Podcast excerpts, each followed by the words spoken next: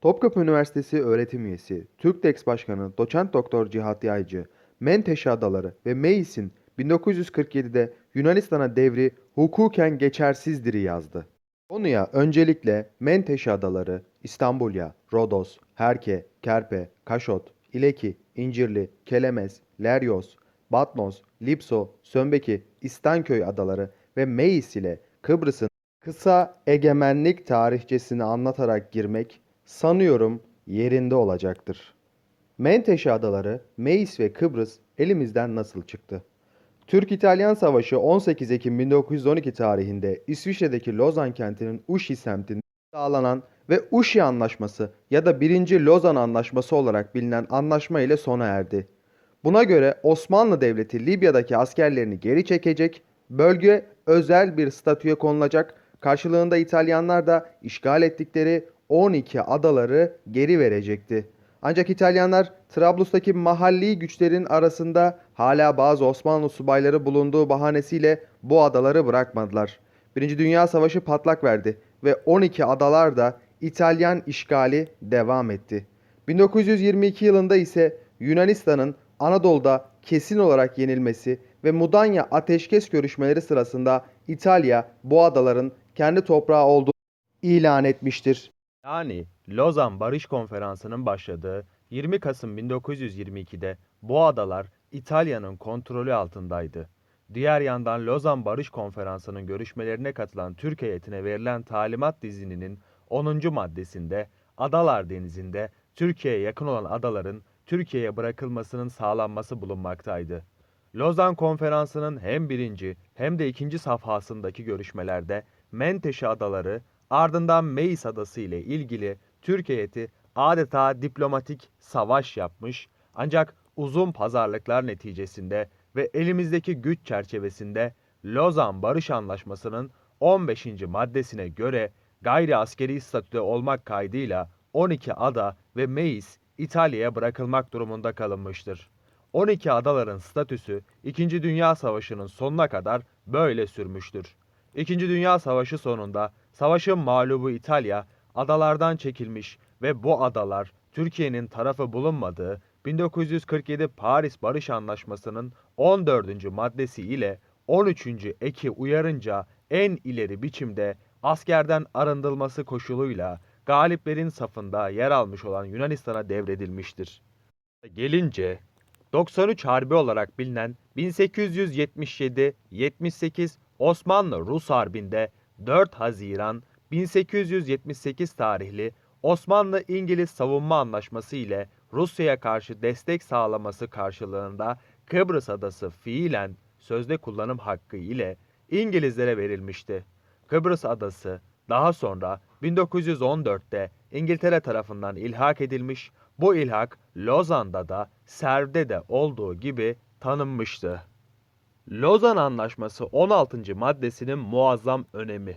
Bilindiği üzere 10 Ağustos 1920'de imzalanan Serv Anlaşması hiçbir zaman yürürlüğe girmemiş, ölü doğmuş bir anlaşma olmuştur. Fakat İstanbul hükümetinin Osmanlı tarihinin en zayıf anında imza koyduğu Osmanlı Devleti'nin tasfiye belgesinin hükümlerini göz önünde bulundurmakta ve Lozan Anlaşması hükümleriyle karşılaştırmakta yarar vardır. Özellikle Serv Anlaşması'nın genel feragat içeren 132. maddesi ile Lozan'da bu hükme karşılık gelen 16. maddenin karşılaştırılması Türkiye'nin hak ve menfaatleri açısından son derece önemlidir. Başlangıçta Lozan'ın 16. maddesi Servin 132. maddesinin muadili olarak toptan feragat içerecek şekilde hazırlanmıştı. Türkiye'nin itirazları sonucu değiştirilen ve Lozan Barış Anlaşması'nın 16. maddesine karşılık gelen ilk taslağında da Serv benzeri bir feragat hükmü vardı.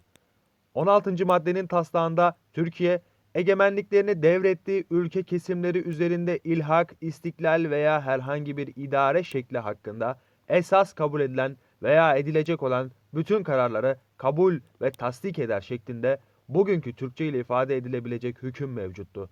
Buna göre egemenlik devrine konu olan ülke kesimlerine bu bağlamda Kıbrıs, Musul, Kerkük ve Irak'ın kuzeyine ilişkin ileride alınacak kararları Türkiye'nin peşinen tanımış olması isteniyordu. Bu durumda Türkiye bu ülke kesimleriyle ilgili olarak hiçbir söz hakkına sahip olamayacaktı. Bu nedenledir ki Türkiye 16. maddenin ilk şekline itiraz etmiştir. Bu düzenleme değiştirilip 16. madde nihai şeklini alıncaya kadar Lozan Barış Konferansı'nda çetin tartışmalara yol açmıştır. Nihayetinde 16. madde şu şekli almıştır. Türkiye hiçbir anlaşmada belirtilen sınırlar dışında bulunan topraklar üzerindeki ya da bu topraklara ilişkin olarak her türlü haklarıyla sıfatlardan ve egemenliği iş bu anlaşmada tanınmış adalardan başka bütün öteki adalar üzerindeki her türlü haklarından ve sıfatlarından vazgeçmiş olduğunu bildirir. Bu toprakların ve adaların geleceği ilgililerce düzenlenmiştir ya da düzenlenecektir. Bu madde hükmünde iki nokta önem arz etmektedir. 1. Türkiye'nin egemenliğini devrettiği ülke kesimleri üzerindeki her türlü haklarından ve sıfatlarından vazgeçtiğini kabul etmesidir. 2.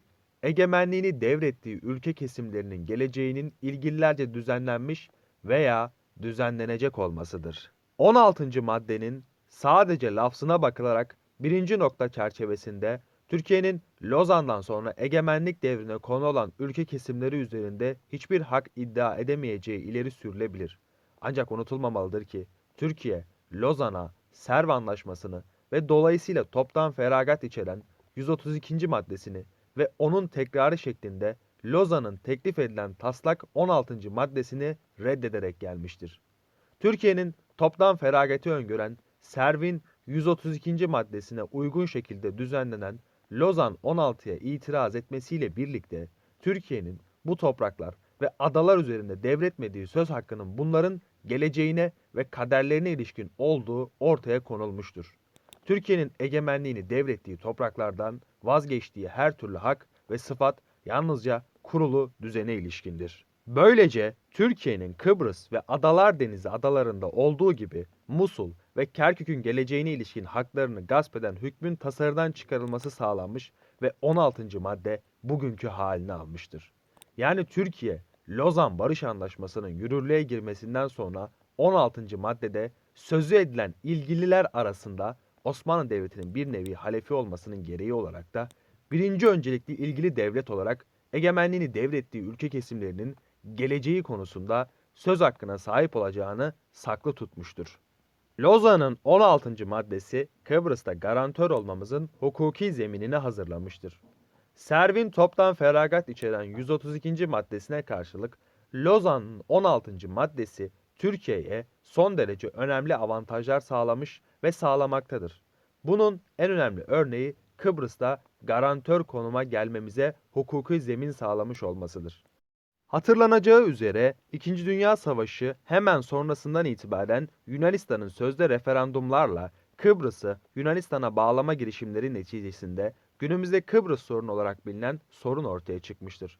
Halbuki 4 Haziran 1878 tarihli Osmanlı-İngiliz Savunma Anlaşması ile fiilen İngilizlere verilen Kıbrıs adası daha sonra 1914'te İngiltere tarafından ilhak edilmiş, bu ilhak Lozan'da da Serv'de olduğu gibi tanınmıştı. İşte Kıbrıs sorununun çıkması üzerine Lozan'ın 16. maddesinin karmaşık bir üslupla kaleme alınmasında aktif rol oynayan ve maddenin lafzı ve ruhuyla ne anlama geldiğini iyi bilen İngiltere, adadaki şartları ve aleyhinde gelişen olayları değerlendirerek Türkiye'ye Lozan'ın 16. maddesini hatırlatmıştır. Aslında Kıbrıs adası İngiltere'nin elindeyken Türkiye Kıbrıs meselesinde taraf olmaktan o zamana kadar kaçınmıştır.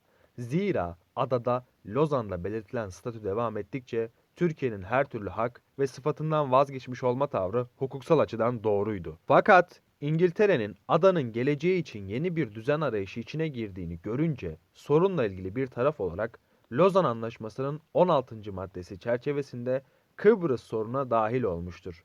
Yani Türkiye, Lozan'da devrettiği Kıbrıs adasının kaderini yeniden tayin edilecekse ben de birinci öncelikli devlet olarak masada olurum demiştir. Türkiye başlangıçta Kıbrıs meselesine taraf olmayı her ne kadar İngiltere'nin siyasal anlamda dürtüklemesiyle yapmış bile olsa, Lozan'ın 16. maddesi çerçevesinde geleceğe ilişkin saklı tutmuş olduğu söz hakkı gereği hukuksal olarak zaten hakkını kullanmıştır.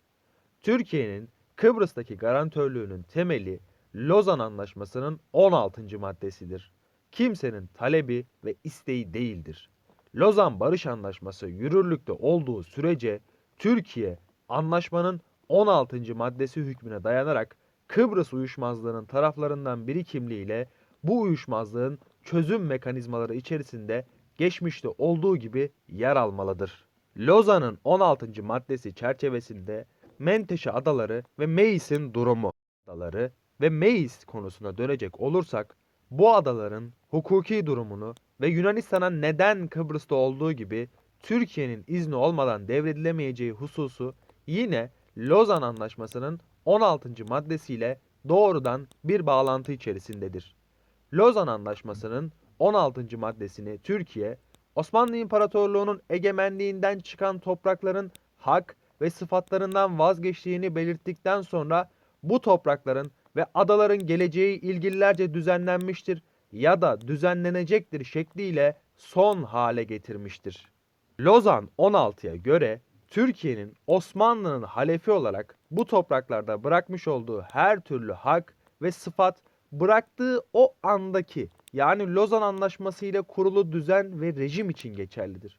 Bir başka deyişle Türkiye'nin bu toprakların kaderi ve geleceğine ilişkin söz hakkını bırakmamıştır. Yani Türkiye Cumhuriyeti, Menteşe Adaları, Kıbrıs Adası ve devrettiği diğer topraklarda dahil olmak üzere buraların geleceği hususundaki söz hakkını Lozan'ın 16. maddesiyle saklı tutmuştur.